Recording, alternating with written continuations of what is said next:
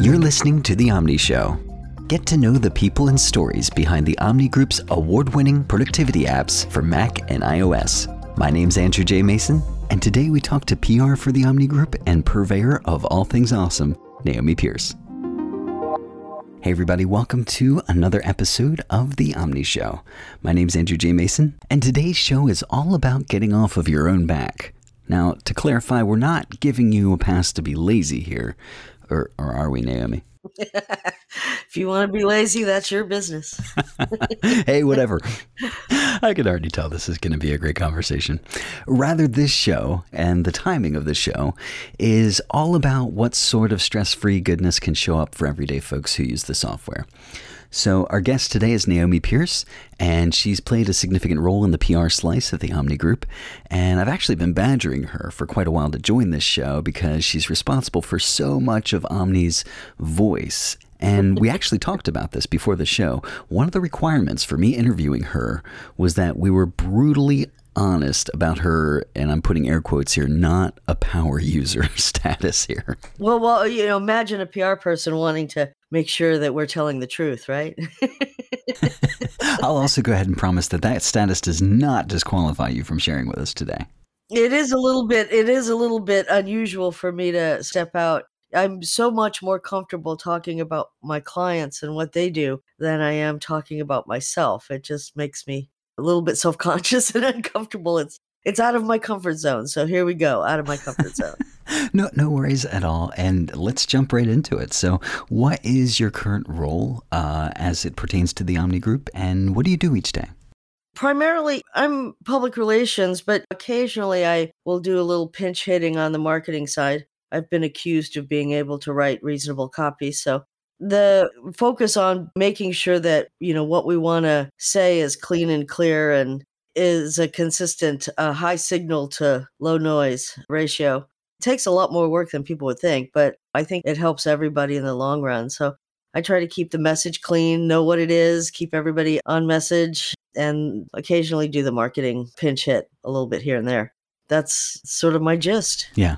Yeah. And I love that because Omni's style, their voice that I think people have caught on to, seems so effortless and, and fluid and transparent. And it is all of those things. But I think that eh, a lot of times when you see something that looks simple on one side, chances are there's a lot of blood, sweat, and tears that happened on the other side to get it there.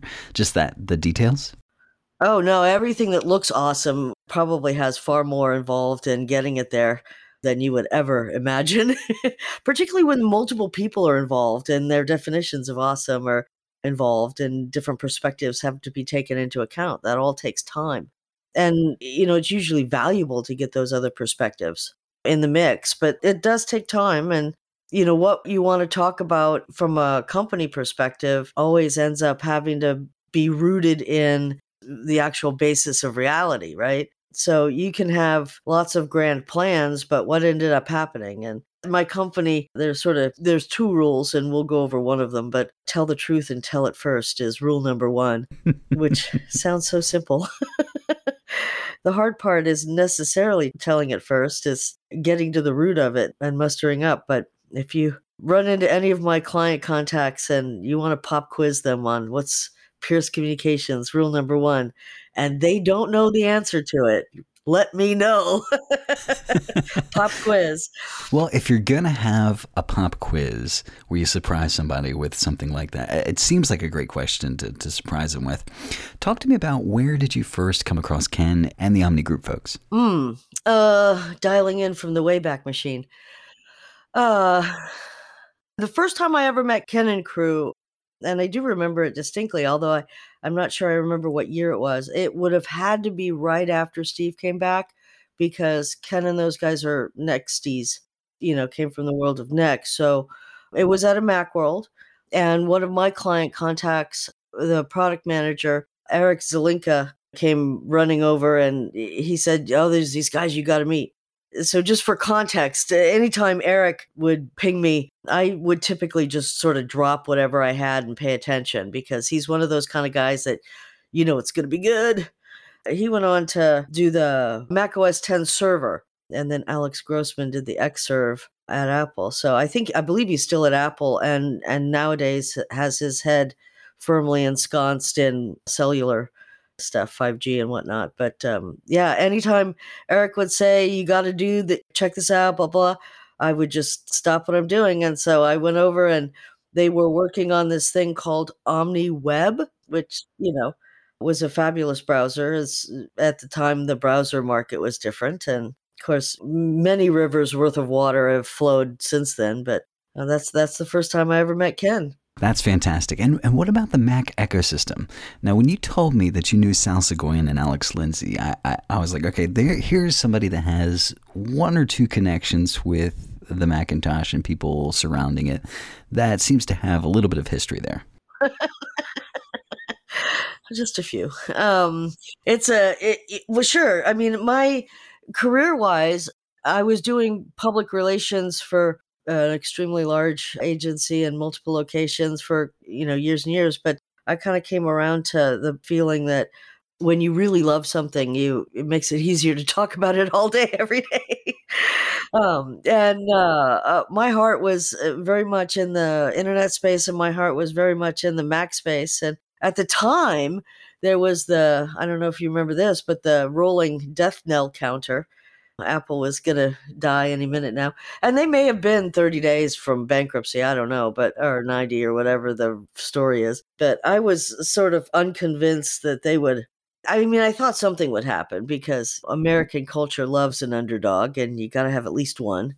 So I go back to, I think the first, you know, Mac specific client was the first web server on the Mac. And originally it was done by Chuck Shotton and it was called Mac HTTP. And it was purchased by a company called StarNine. And that's a story that'll keep for another day. And StarNine had rebranded it from Mac HTTP to be called WebStar. And they also had ListStar, and all of that was an in joke from a different company. There was a product way back in the day called WordStar or something like that. Anyway, so it was all sort of an in joke. But the first Mac web server, and I did the 1.0 press release, you know, and through several acquisitions later, and have been fairly Mac heavy on my docket ever since. I mean, I occasionally have the Breath of Fresh Air client or something like that. But, you know, there have been BBEdit has been a long time, Bare Bones, sorry, whose product is BBEdit. They also do Yojimbo. Uh, has been a long time client of mine. Somebody asked me the other day how long have I been working for them, and I had to go back and do research. the you know, I mean, there have been a lot of really great developments. MacSpeech Dictate was a very exciting one, and a lot of stuff going on since then. Of course, the Omni Group is they're keeper. Uh, I'll keep working for them. yeah, yeah, they're good. They're good. we love the power tools. I know your history does run deep, and I think one of the earliest mentions of you that I could find, I did a little of the uh, mandatory precursor DuckDuckGo Google stalking, not crazy stalking, but, but just a quick search uh, for your name in this context, and saw a developer interview in 2010 about Omni's iPad lineup. I don't know if you remember this, but the when Steve did the keynote, I can't remember if it was a WWDC or a Macworld, but introducing the iPad, everybody knew we had to sort of jump on it. But nobody had one. Nobody was gonna have one, right? So how do you how do you design for that? I mean, there was some expertise that went along with that came from the iPhone development. So you know, iOS from that front uh, had some familiarity, but this was a completely new form factor. Hmm. Ken and crew you know, since they didn't have any hardware to work with, they prototyped with cardboard. They made the like these cardboard prototype. They knew what the specs were supposed to be, and everybody was running around with these cardboard prototype. Wow. You know things, and you know you would like literally analog drawings on it because none of this was digital, and you couldn't do. right? was crazy and everything had to be day and date, right? They wanted to be out for the first day and date. So you have how what else are you gonna do, right? Prototype it out with cardboard boxes. I know we always kind of like play up nostalgia when it's that that long ago, but just this thought in my head of like Ken sitting at the kitchen table, you know, trying to maneuver all these cardboard cereal box tabs, you know, in order to make an iPad and a screen that functions and, and looks the way that they want it to look. I don't necessarily think this is gone with like developers of today or, or people working on Mac software or anything, but there's just this feeling of like how it, just because it's possible, it means I should try, you know, within the confines of software. Like just because I want to do everything I can to push this thing. Sure. You know, you brought up uh, Alex Lindsey earlier.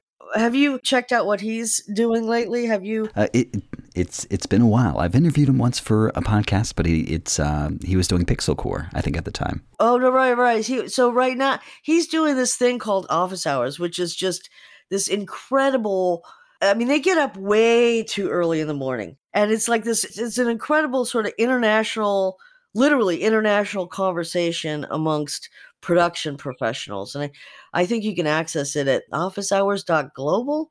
I usually get up and I catch the second hour. So they're my companion for breakfast eating. I, I, can't, I can't quite get up for the first hour but you know it's people from literally all over the world having this conversation about production whether it's video production streaming production audio production all of that and it's just insane i love listening to these guys geek out he also did the USDZ model for my Clarity client, the 3D modeling. You can go up on Clarity's website, clarity.io, and go under the product page for this Node-S and just grab it and play with it. But he's convinced that USDZ 3D is going to be in everything, in Keynote, and and that's going to be sort of the future of what an image is going to be.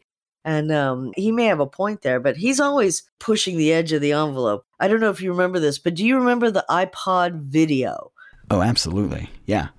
Right. And so it had this itty bitty little four by three screen right? this tiny little four by three screen. And Alex had taken a camera from the little space movie. Oh yeah, he worked on uh, episode one, I believe. I guess Star Wars was liquidating some of the old equipment, and so he bought one of the 1080p cameras, and he was literally filming the first video podcast in 1080p for this itty bitty tiny little screen, right? so he's always pushing the i mean he's always been this way he's always done the pushing the edge of the envelope and so this usdz model that he's done he did in apple's motion app which is insane. I mean, you. What's amazing though, because it's like I, you give me this piece of software, and I immediately think of what could be possible. You know, I see where the limits are, and I want to push them. the vision thing gone awry.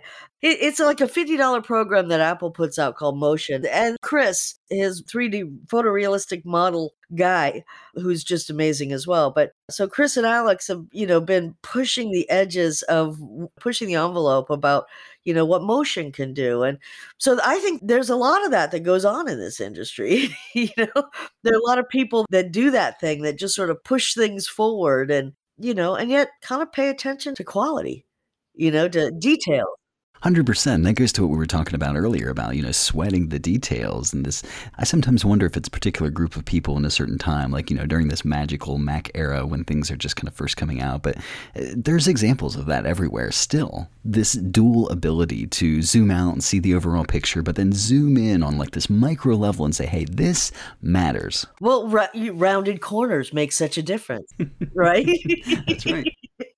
And can you imagine the discussions that went around rounded corners for I mean, I'm sure that was an ongoing. Yes. But I mean, yeah, dialing in and really paying attention and making sure that, you know, there's an old story about making sure that the back of the fence looks as good as the front of the fence, right?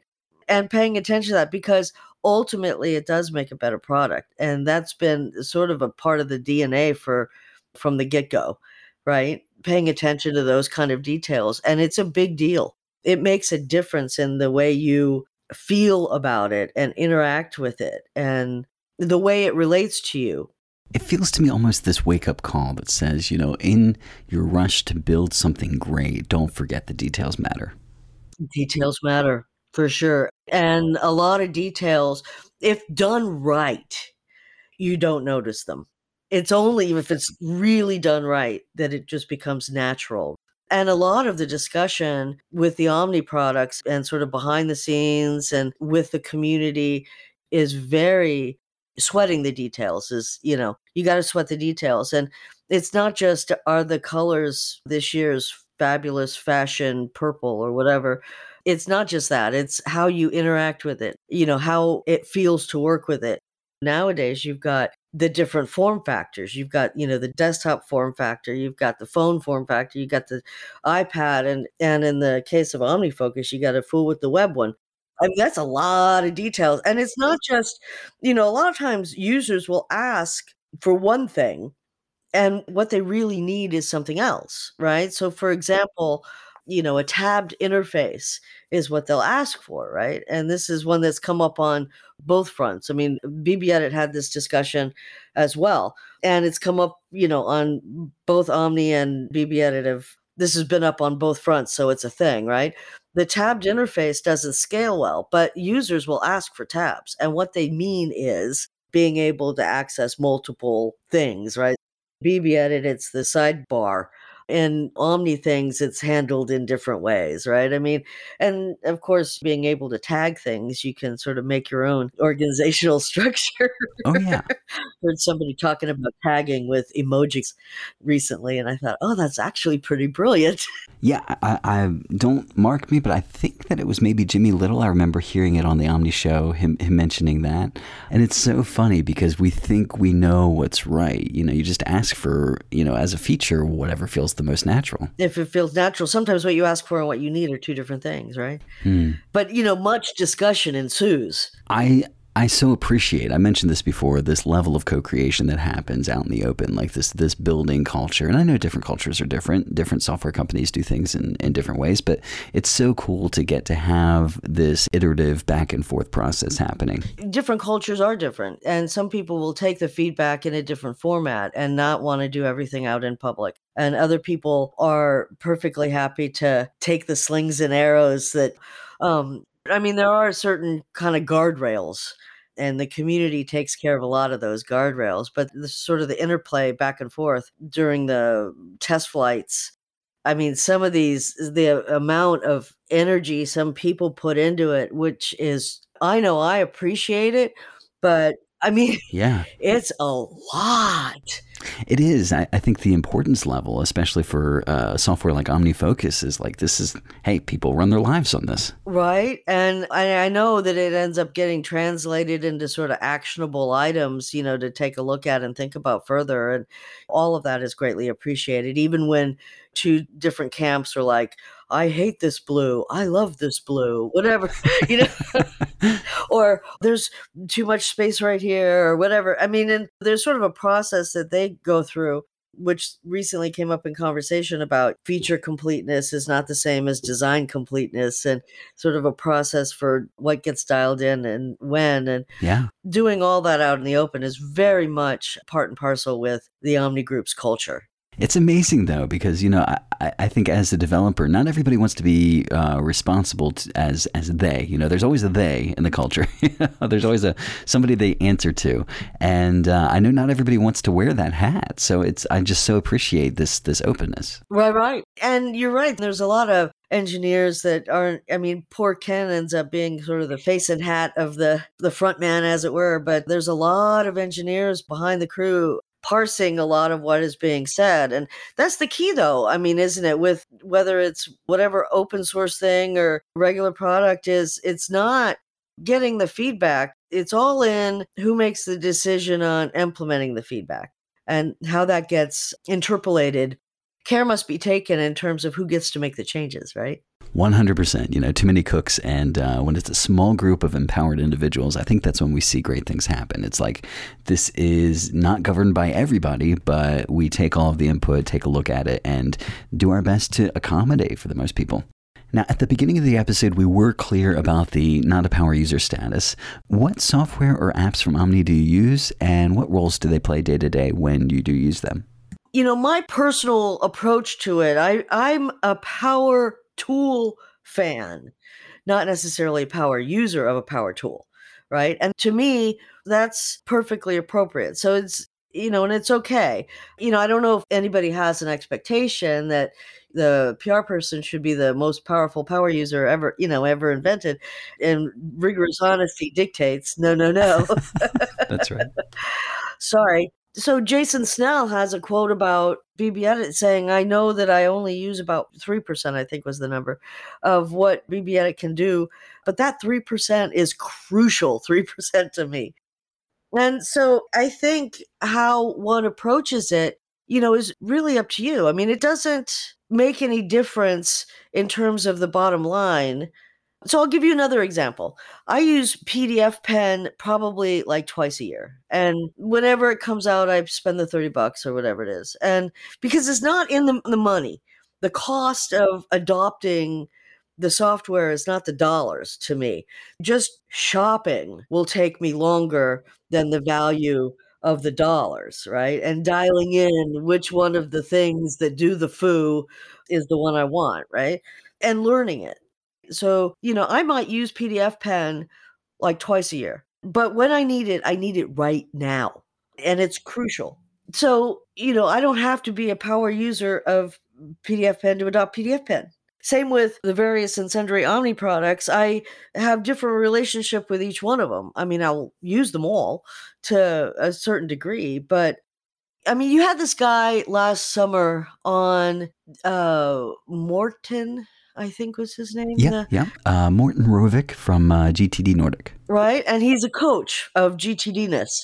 And he made this comment and he was making a joke and it was, you know, it was funny. But the joke was a fool with a tool is still a fool, right? And his point, you know, his point's not wrong. Unless you really know the methodology, you're not going to get the most out of it, right? And unless you know the GTD methodology. And that's fine. And I'm not, he's not wrong, but there's other perspectives. And I happen to have a totally different perspective. You know, to me, when I hear something like that, I'm like, well, color me foolish. Stay hungry, stay foolish. I'm on board. Um, I'm okay with being a fool. I try to get that out of the way before lunch if possible. Every day. But to me, technology should conform to me, not me to it. Right. And for me, whether or not I use a tool a little bit or a lot, you know, makes no difference to company's bottom line. You're going to buy it whether you use it a little bit or a lot. Right. And I respect those that can go deep and do the GTD thing. As an example, my sort of relationship with GTDness has evolved over time you know, I originally sort of thought about it as well, that's for those folks with the ADHD set. You know, that's for the people that need to remember everything. And then I had a light bulb moment when I was remodeling the condo and had all of my client work at the same time and trying to plan a wedding. Because isn't that what everybody does, right? You're going to plan a wedding and why not remodel at the same time? Okay. all the way on. And when that happened, it was like, oh, I get it to manage the overwhelm, right?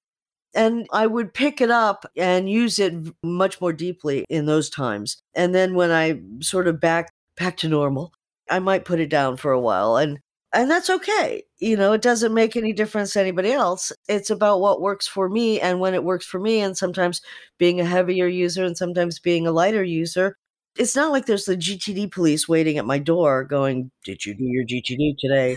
You know? That's right. Well, I, I don't know who needs to hear this, but I feel like this this might be freeing for somebody. Like, there's no wrong way to do this. I mean, just the fact that you're even trying is, is an amazing win. I don't believe that uh, Ken Case or anybody from the Omni Group is going to be camped out, knocking on your door, you know, pointing a finger at you, saying, Hey, you're doing OmniFocus wrong. That's actually a really good transition into the timing of our show, eh, eh, meaning when the show is being released. I, feel like it's it's significant. This is usually the time of year when folks, you know, cycle through the end of their year into their new year routines if they have any, and maybe they start thinking about how they'd like to iterate or do better. I don't understand why I do this too, but there's so much pressure to get this thing right. And it's like we end up stressing ourselves out even more. And I'm just curious what your opinion is on this. You know, do you have any rituals, routines, anything that just kind of falls into this category of like resolutions? And maybe some thoughts on why do people stress themselves out so much that they just, I mean, we lose our minds. Oh, why do people lose their minds? That's a good. well, I don't, you know, I don't know, but the evolution has, for me, evolved even more than just managing over intense set of stuff to do. To me, it's got now, it took years for this evolution to happen. Now it's more about figuring out, determining what I'm going to say no to. That's interesting. Actually, I've never heard this case before. So, uh, building a list so that you know what you're not going to do. Right, right. And that's a whole different step in my relationship with it. So I don't need to put in, remember to get the milk. I can walk around a grocery store and I can visualize. I that's not the juggling. I'm a good juggler. I know what I have and don't have in my pantry at any given time, you know, when I'm going up and down the store shelves. Other people use it differently. They need to remember to get the milk, right? For me, it's the bigger things that I want to take a look at and accomplish. And you know, it's very New Year's like idea, I suppose, right? I mean, getting organized and how you want to approach it. But I think it was Stephen Covey that comes up with the urgent and important trying to stay in in that section and not just doing things that are urgent but also keeping a focus of what's important you know there was also the interrupt driven sort of step in the evolution where it was about being able to go okay where was i and look down at omnifocus and see that but each of the Omni products I use to a different extent in a different way. I am not a project manager for a company that lives in OmniPlan.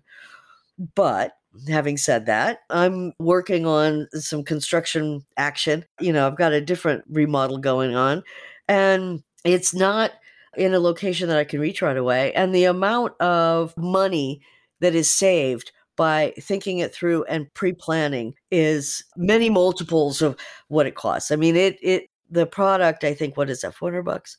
You know, to get to $400 worth of savings in terms of my time, very quick. I mean, immediately, yeah, more productivity. So, you know, I've got that in OmniPlan. I've got OmniGraffle working on a I have to communicate about an outdoor project that involves communicating to other people. And I am so not an artist, um, except in the kitchen.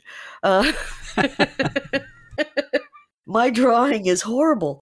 But, you know, that's what, to me, what OmniGraffle is for. Yes. Helping people graph out what they can't draw and all the stencils and the different kind of foliage and putting that on there. And this is what I'm thinking, you know, it looks like. And it has to be to scale because if the door doesn't shut, you're in trouble. Right, right. And then you hand maybe then once you get it all developed, you hand it off to somebody that has to make sure that the things are up to code or you know, whatever kind of drawings. And then on the OmniOutliner front, I use it a little bit differently than you mentioned William Gallagher, mm-hmm. uh, yeah, or yeah. yeah, right. And he will collect ideas into OmniOutliner when he thinks of them. My approach to it is a little bit different. I will start with a blank page. You know, I've got more ideas uh, flying around in my head, and that's okay. But then I start with a blank page and I'll start to document them. And the minute I need to move them around is when I jump over to OmniOutliner. So, you know, I don't start there because styles are sort of distracting, but I'll go there the minute I need to start moving things around. Let's zoom into the second part of that. So, this is just one person's opinion, but why do you think we put so much pressure on ourselves to improve each year? Where do you think that, that drive comes from? Speak to that for just a second. Well, sure.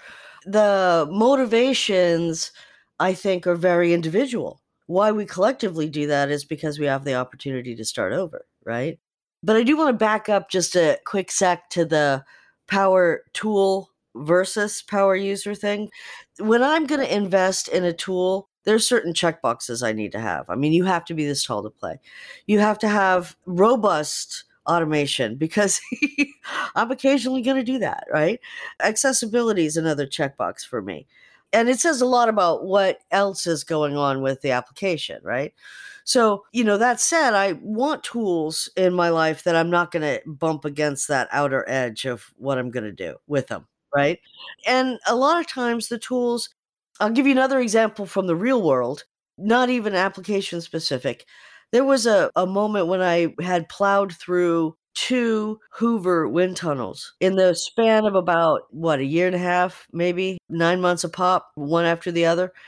And I went out shopping for vacuum cleaner and, you know, was looking at this Sebo, which was just amazing. But oh my God, I can't believe you want $700 at the time for a vacuum cleaner. This is just nuts. And then it was, of course, pointed out to me that I had already spent $700 by buying two wind tunnels at a time, right? So I bought this SEBO, which is amazing. You should see the turn radius on this thing. It's just a phenomenal vacuum cleaner, and I've used it for like 10 years since. So some of this all goes into the investment of, you know, what kind of power tool. I don't need a steel leaf blower, but boy, it makes such a difference to get a good tool and have it last a while instead of having to fool with it again, right? Similar to my investment in learning a tool or learning a methodology. So, back to your question of approaching New Year's Eve and my approach when it comes to power tools, it's a combination of being a power tool user in a maybe or maybe not power user way. Uh, if there's a distinction between a power tool user and a power user. yeah, no, there is. Um, but to me, let yourself off the hook for being a power user you know, it's okay to be a fool. It's okay to take small steps and learn it in a light way. And, you know, when I approach New Year's resolutions, if I want them to stick, that seems to be the best way, is in baby steps. Don't try to tackle the workout thing, you know, all at once. You're you're going to get discouraged and go away. Just add one walk a day or if you want to increase fiber to your diet just okay let's not do the whole thing all day um, from the get-go let's just start with adding you know an extra serving of you know a scoop of applesauce or what have you and then you build on your successes from there. It's starting small and building is sort of my approach. Your mileage may vary. If diving into the deep end works for you have at it. and it's so funny you say that because I do that. You know, you, will download the course on Black Friday, or you know, you'll you'll get that that quick hit of information that inspires you, and before you know it, it's four hours later, and you've looked up and you're like, man, I just spent four hours on MacSparky's OmniFocus course or Kourosh Dini's Creating Flow book, and uh, uh, what's the one uh, Tim Stringer did, um, Learn OmniFocus, and again, that pressure just builds where you're like, I'm going to make this right this time. This is going to be awesome. Right. It's the it's the eat elephant model, right? I mean, but all of those all of those resources are exceptional and I nobody says you have to have them all done in January. Taking it a, a, bit at a time, I think, is helpful for building on success. I mean, the Sparky's field guides are exceptional. Yes. And I feel like the message here is don't put so much pressure on yourself. it's like the years have been so hard on everybody already. Just. But, or let yourself off the hook, really. Have it as the goal and it's good time to review what you want to get done and how I use a tool and how you use a tool. It is a pretty big OmniFocus time of year, though, right? I mean, there's a lot of people that want to get organized, and that's great. And go ahead, but if you start small and add to your skill set, the learnomnifocus.com tim stringer's uh, videos and tutorials and whatnot are also awesome and there's so many resources just learning omni automation alone talk about sal Soghoian i mean that's there's so much to digest over there. But come on, let yourself off the hook and take it small. And maybe you do that after you've dove in. You know, you need to back up a second and just take a little bit at a time. And however you want to use the tool that actually helps you be more productive, that's okay. It's okay. And be kind to yourself. Be kind to yourself. Enough with the stress already, right? What's going to take stress away? Naomi, thank you for this time talking. Uh, grateful for it. Grateful for your time. I know you are a busy person, but uh, also if you do want the opportunity for people to connect with you, uh, however that looks, whatever that looks like, uh, happy for you to share some methods. Well, sure. I mean, you can. Uh, my website looks like it was built in the 90s because it was. That's okay. It does what it needs to do. But there's an email address if you read the text there, uh, and you can email me directly or I do occasionally check in. Uh, I don't say as much on Twitter, but I will occasionally check in and answer things there, and LinkedIn as well, if you want. Naomi is spelled N A O M I. Pearce is P E A R C E. So my website is P E A R C E dot com. Thank you so much for being here. Hey, and thank all of you for listening today, too. As always, you can drop us a line at The Omni Show on Twitter. We'd love to hear from you there. You can also find out everything that's happening with the Omni Group at omnigroup.com slash blog.